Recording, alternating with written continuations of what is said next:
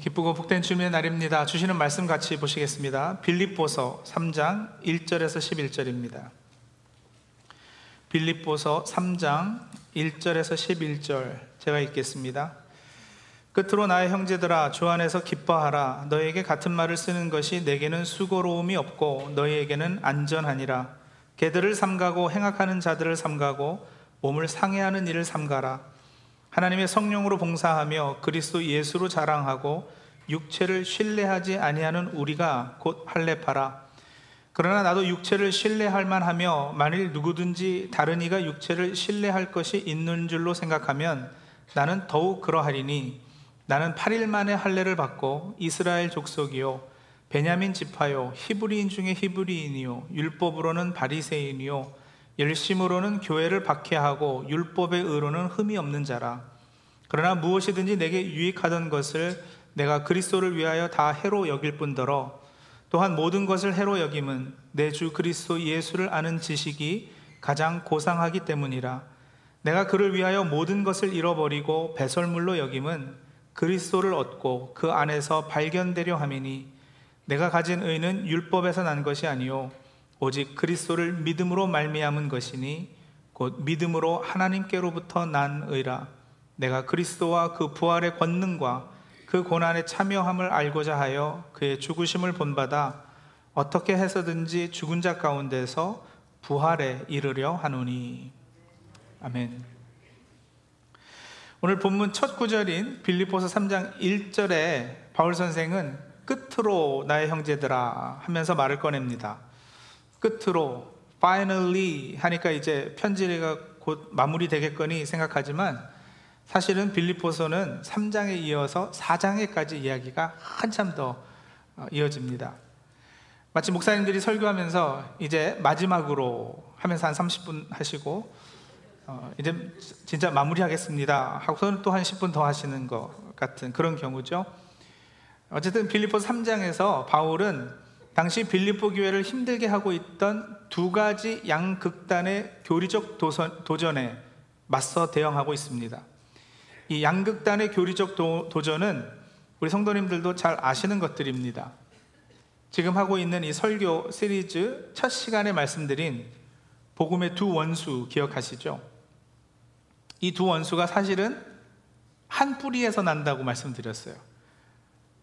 그 뿌리가 인간의 죄성이죠. 내가 나의 주인 되려는 성향, 그게 뿌리고, 그래서 하나님 없이 내가 스스로 주인 되려는 성향이 두 가지 모습으로 발현이 되고 터져 나오게 되는데, 한 극단은 무엇을 하라 혹은 하지 말라는 기계적인 계율들에 매여 그것을 지킨 공로로 구원을 얻게 된다는 율법주의의 도전이었습니다. 이에 대해 바울은 빌립보서 3장에서 이제 참된 의에 관한 가르침을 주면서 율법주의의 잘못을 깨트려버립니다. 그 복음의 능력이죠. 율법주의가 깨트려집니다. 복음의 능력을.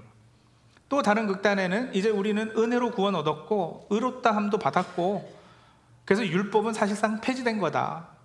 이젠 지킬 필요 없다.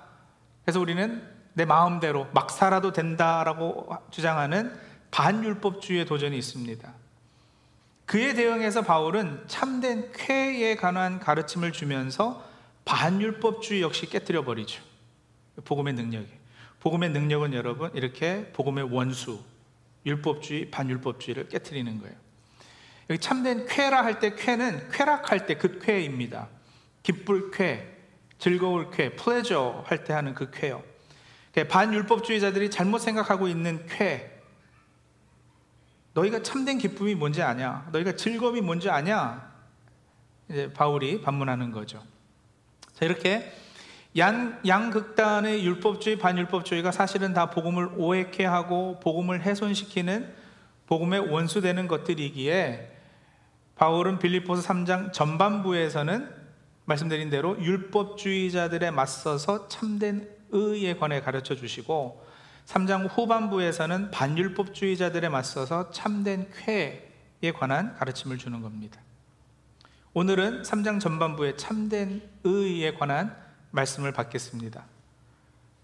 그럼 이제 대충 다음 주 설교 제목도 나오죠.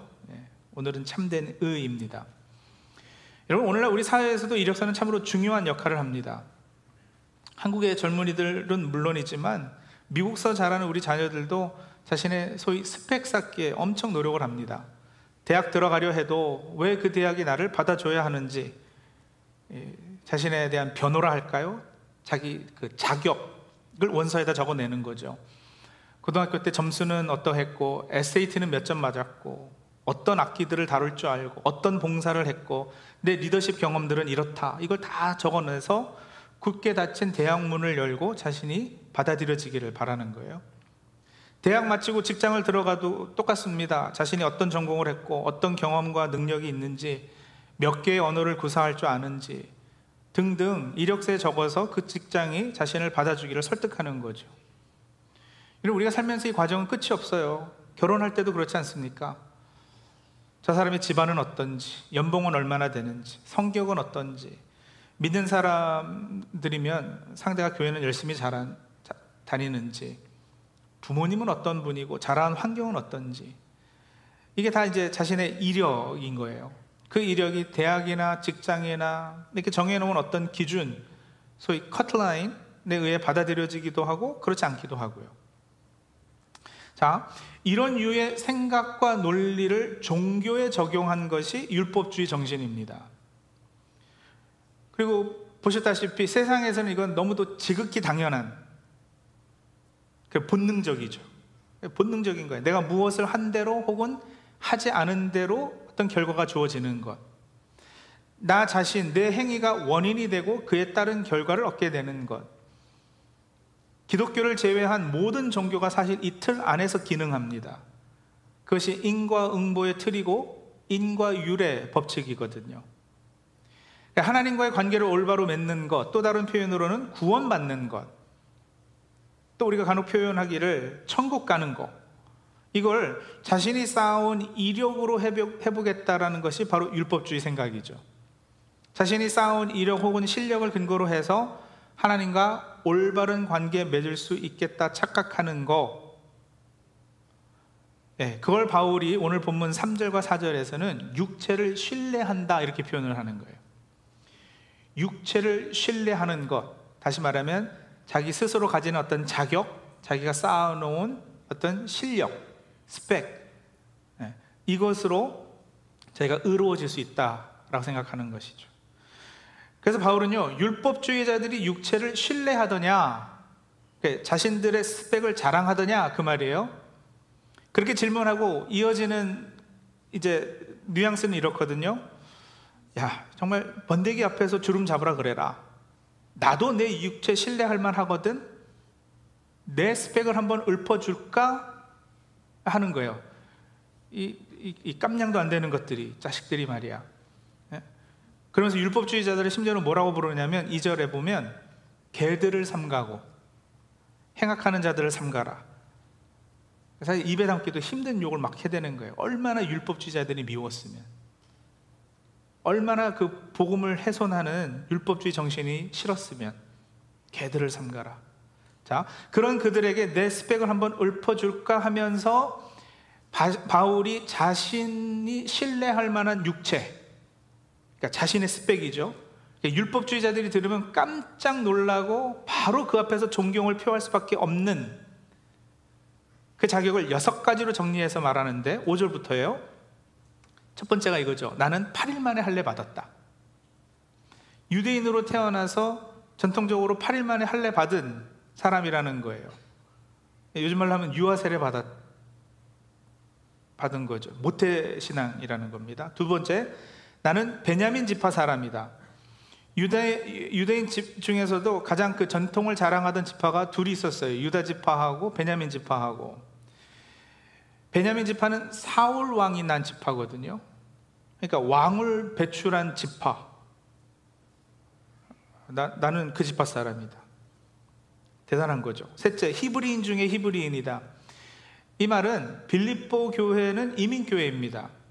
그래서 2세, 3세 내려가면서 겉은 히브리인인데 속은 완전 헬라인 경우가 많았어요.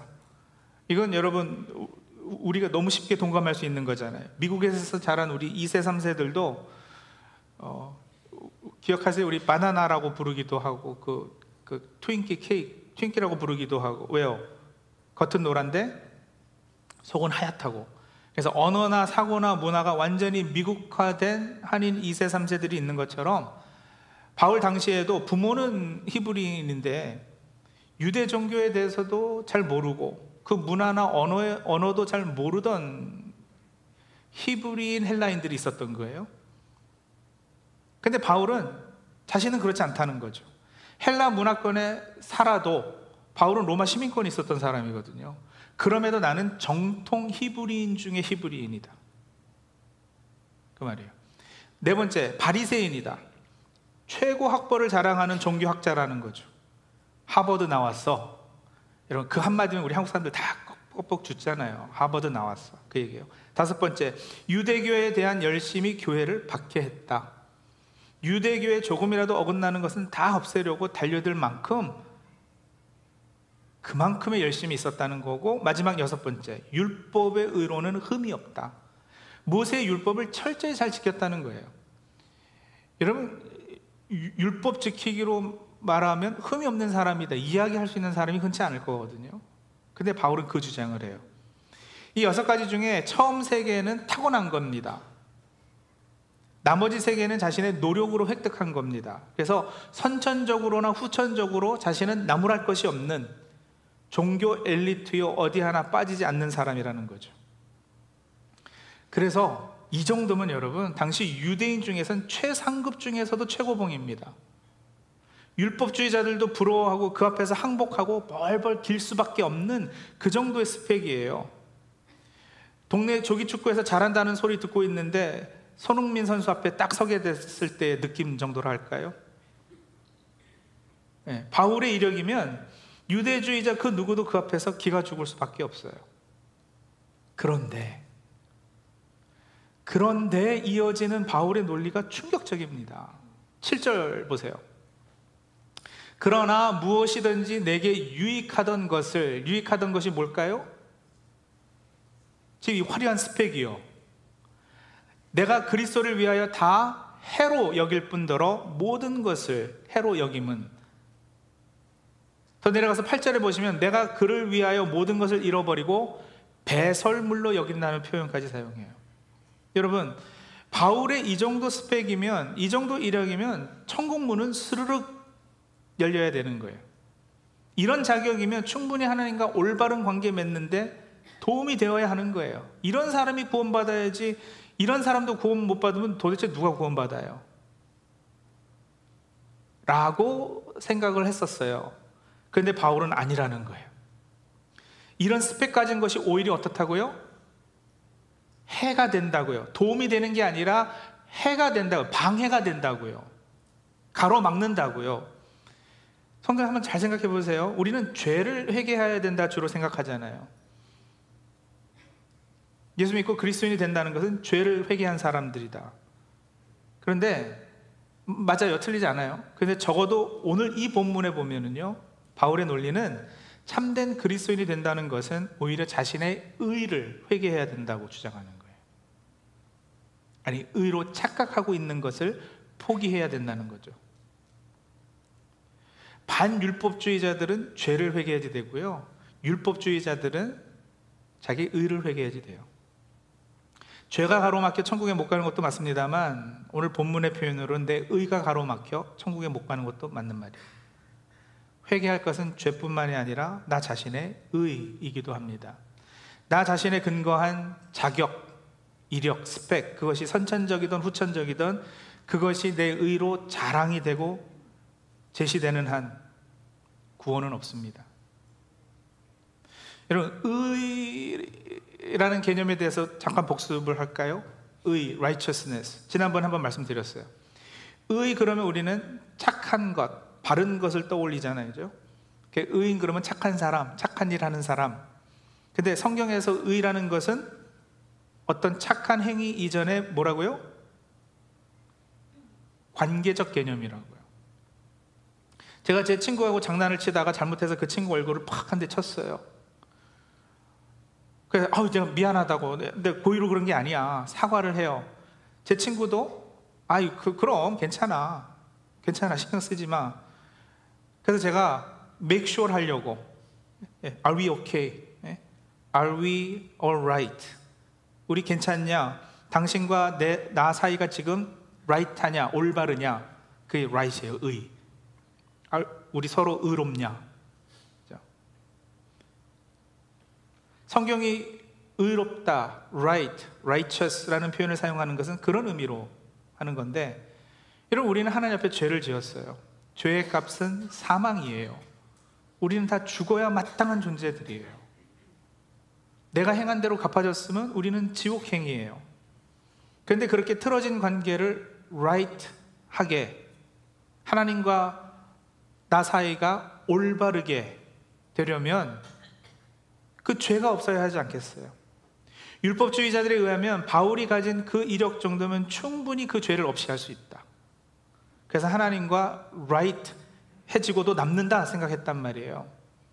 그런데 바울은 아니라는 거죠.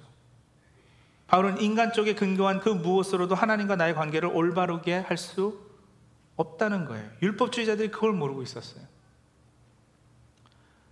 세리나 창녀는 오히려 그거 하나는 알고 있었거든요. 그런 의미에서 복음서들 보면 율법주의자들, 즉 바리새인들, 서기관들보다는 세리와 창녀가 오히려 하나님과 더 가까웠다라고 이야기하는 거예요. 왜냐하면 그들은 내세울 만한 이력이 없거든요. 스펙이 좋지 않아요. 어차피 못 들어갈 곳인 거 알았어요. 고등학교도 졸업 못했는데 무슨 하버드를 넘보겠어요.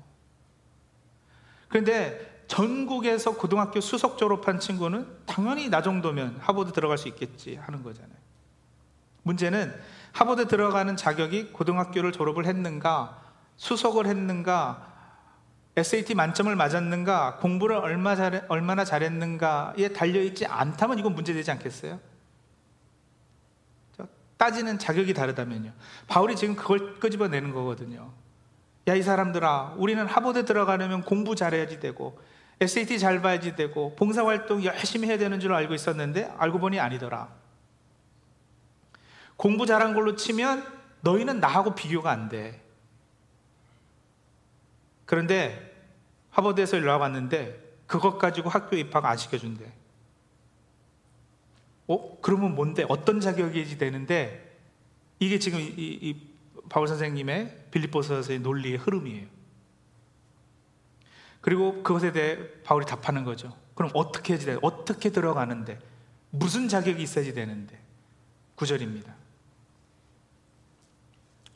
그 안에서 발견되려 함이니 내가 가진 의는 율법에서 난 것이 아니요. 내가 가진 의는, 그러니까 하나님과 내가 right해지는 것, 그 사이가 올바라지는 것은 율법에서 난 것이 아니다. 여기서 율법은 육체를 신뢰할 만한 어떤 조건들이라 말씀드렸잖아요. 그렇죠? 그것으로 가능한 게 아니고 오직 뭐요? 그리스도를 믿음으로 말미암은 것이니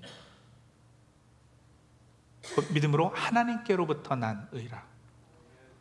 그러니까 내 쪽에서 근거한, 내 쪽에서부터 만들어낸 의가 아니라 어디서부터요? 하나님께로부터 난 의라. 하나님께 근거에 있다는 거예요. 그 어떤 이력과 스펙으로 되지 않고 오로지 예수 그리스도께서 가지시는 그 스펙. 예수 그리스도께서 가지시는 스펙이 뭐예요? 참 하나님으로 참 인간이 되셔서. 이거 누가 할 수 있어요? 아무도 못하는 거예요. 예수님 말고는 있을 수가 없는 스펙인 거예요. 참 하나님이시며 참 인간이시고, 그래서 그분이 낮아지셔서 십자가에 달려 우리의 죄를 사하고 죽으시고, 그리고 부활 승천하셔서 사망을 없이 하신 이 스펙, 이거 퍼펙트한 레주메이죠. 근데 하나님께서 택한 사람에게는 이 레주메를 거저 주겠다는 거예요. 네 걸로 하겠다. 네 건 아닌데 근데 네 것으로 인정해 줄게. 그래서 우리가 얻은 의가 무슨 의요? 예수 그리스도의 의예요. 그렇게 의롭게 된 걸 뭐라고 불러요? 기독교 교리에서 칭의라고 그러죠. 칭의, 의롭다고 불러주는 거예요. 우리 의는 내가 만들어낸 의가 아니라, 그래서 영어로는 imputed righteousness라고 그래요. 덧입혀지는 거래요. 여러분, 내가 보기에는 그렇게 해서 의로워진 사람들이, 의롭다고 불려진 사람들 중에 세리 청년들도 있거든요. 이방인들도 들어와 있거든요. 비교도 안 되게 멋있는 스펙을 가지고 있었던 나는 기분이 나쁜 거예요. 자존심 상하거든요. 그래서 어떻게 했어요? 나는 할례 받은 사람이니까 너희도 할례 받아. 초대교회 보면은 그렇게 했다고요. 유대주의자들이 이방인 그리스도인들더러 율법을 요구했어요. 이거 원 어디 수준이 비슷해야지 같이 해먹지. 내가 이렇게 율법 잘 지키니까 너희도 지켜야지 돼. 이방인으로 이루어졌던 빌립보 교인들에게 유대주의자들이, 율법주의자들이 그런 요구를 한 거예요. 그런 짓거리를 했어요. 그러니까 바울이 화가 날 수밖에요. 고등학교도 졸업 못하고 어떤 놈은 중학교도 졸업 못한 놈이 하버드에 같이 들어와 있으니까 이게 싫은 거예요. 근데 여러분, 그 자존심, 그게 꺾여져야지 돼요. 나도 들어와 있긴 했는데 사실은 공부 잘해서 들어온 게 아니라 다른 자격 때문에 들어왔다면요. 그것도 내가 만든 것이 아닌 다른 사람의 이력서를 인정해줘서 들어왔다면 여러분, 겸손할 수밖에요.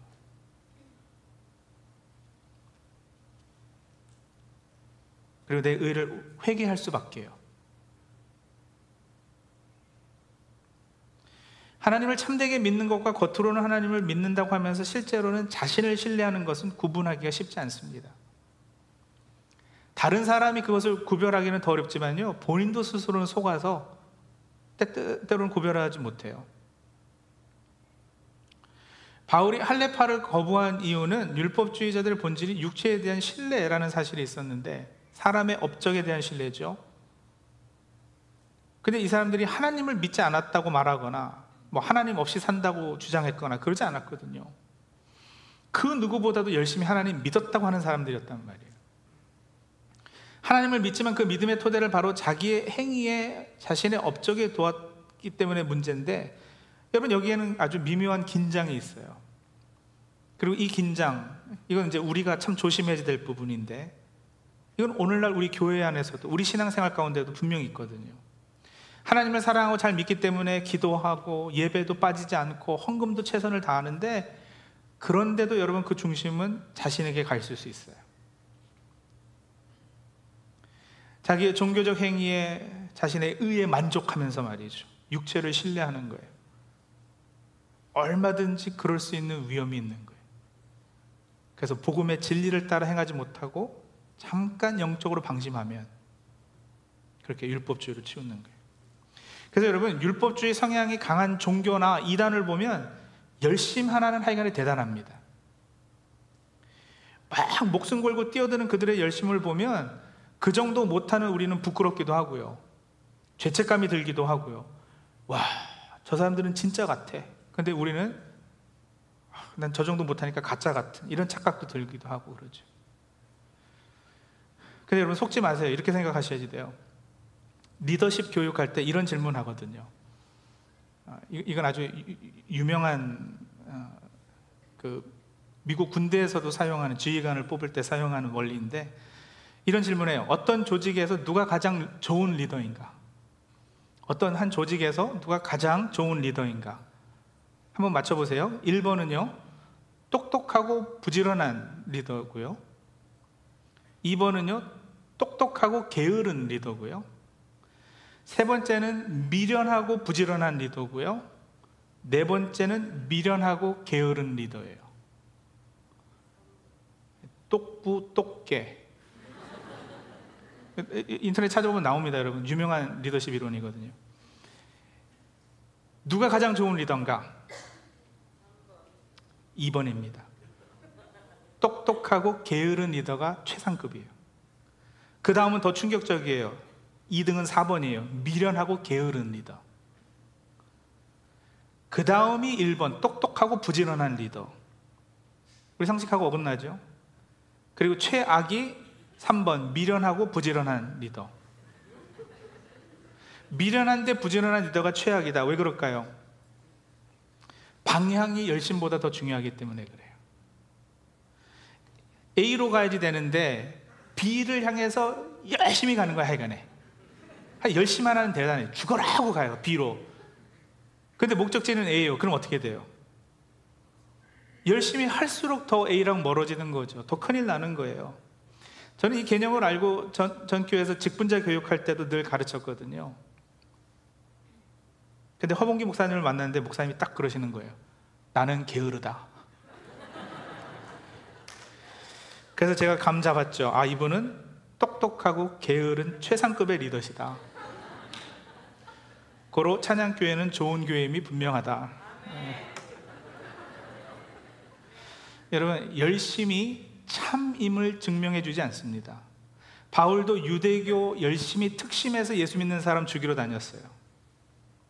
어느 종교든 근본주의자들, 펀더멘털리스트들이요. 그 사람들을 열심히 하기는 못 따라가요. 근데 틀리거든요. 여러분, 제발 오해하지 마세요. 이런 말 오해하시면 또 교회 아무도 열심히 하려고 안 하고 다들 게을러져가지고 담임 목사가 힘들어요. 그 얘기가 아니고요. 포인트는 열심의 동기, 근거가 무엇이냐는 말이죠. 자기 육체를 신뢰할 만하게 만드는 노력을 위한 열심, 자신의 의를 쌓는 열심과 애씀은 바울의 표현으로는 배설물을 열심히 쌓아서 모아두는 격이에요.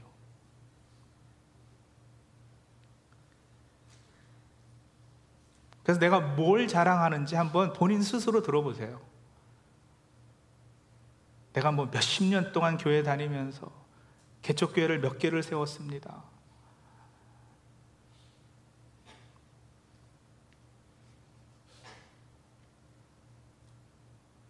새벽기도회를 몇십 년 동안 한 번도 빠지지 않았습니다. 너무 잘하시는 거예요. 칭찬받아 마땅한 일들이에요. 근데 그걸 본인 스스로 말해야지 되고 자랑하고 다녀야지 되는 정도면, 제가 건축 공부를 얼만큼 했습니다. 그러면 그 동기가 무엇인지 한번 살펴볼 만하다는 거죠. 성도님들, 내주 그리스도 예수를 아는 지식이 가장 고상한 겁니다. 그를 위해 모든 것을 잃어버리고 배설물로 여길 수 있어야 할 것입니다. 그래야 그리스도를 얻고 그 안에서 우리가 발견될 것입니다. 왜냐하면 내가 가진 애는 율법에서 난 것이 아니라 오직 그리스도를 믿음으로 말미암은 것이고, 믿음은 바로 하나님께로부터 난 의이기 때문입니다. 예수 그리스도께서 십자가에서 이미 택하신 나를 위해서 행하신 일, 그리고 죽음을 이기시고 부활해서 부활하신 일, 그의 죽음과 부활이 그리스도와 연합한 나에게 은혜로 적용이 되어서 나의 옛사람이 죽고 새사람으로 거듭나게 된 바로 그 일, 그것만이 우리가 내세울 수 있는 참의입니다. 그것만이 나를 하나님과 right한, 올바른 관계 맺는 사이 되게 하는 것입니다. 기도하죠.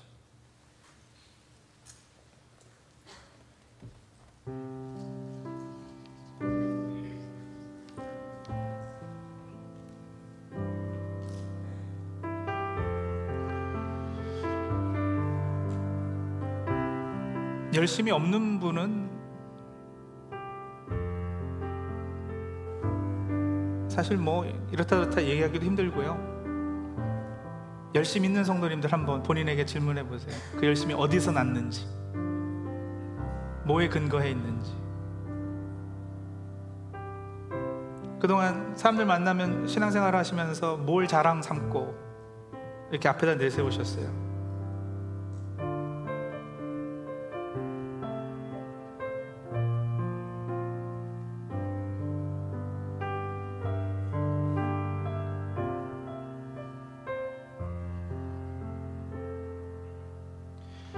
나중에 천국 문 앞에 서서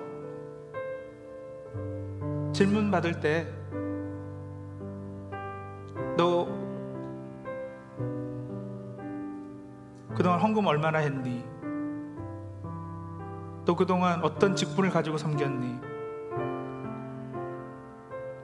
너 그동안 주일 성수 했어 안 했어? 이거 물으시겠어요? 아니면 너 예수님하고의 관계가 어때? 그거 물으시겠어요? 너 예수님 잘 알아?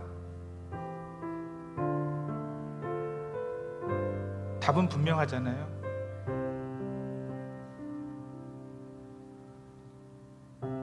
주일상소하지 말자, 헌금도 그만하시라 이런 얘기 절대 아니에요.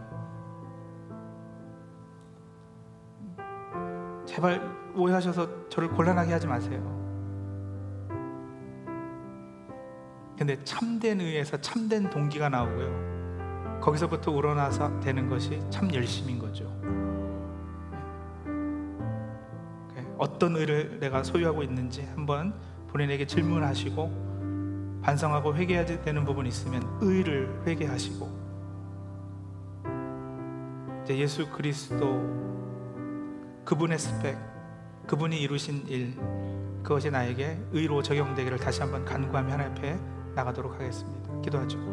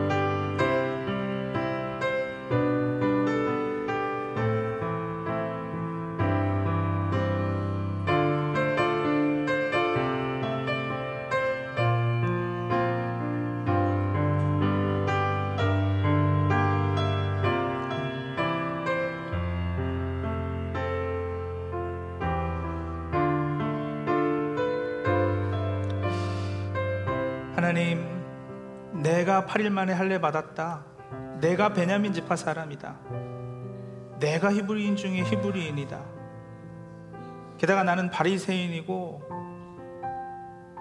열심히 특심했고 율법에 의로는 흠이 없다는 자랑하지 않게 도와주옵소서. 그것을 우리의 의로 삼는 것이 아니라 참 하나님이시며 참 인간이신 예수 그리스도 그분의 자격, 그분께서 십자가와 부활하셔서 이루신 바로 죄를 없애시고 사망을 없애신 그 일, 예수님의 이력, 예수님의 스펙이 우리의 의로 적용되기를 소원합니다. 그렇게 참된 의를 소유해서 하나님과 올바른 관계 맺고 사귐 가지는 주의 백성들 다 될 수 있도록 도와주시옵소서. 예수님의 이름으로 기도합니다. 아멘.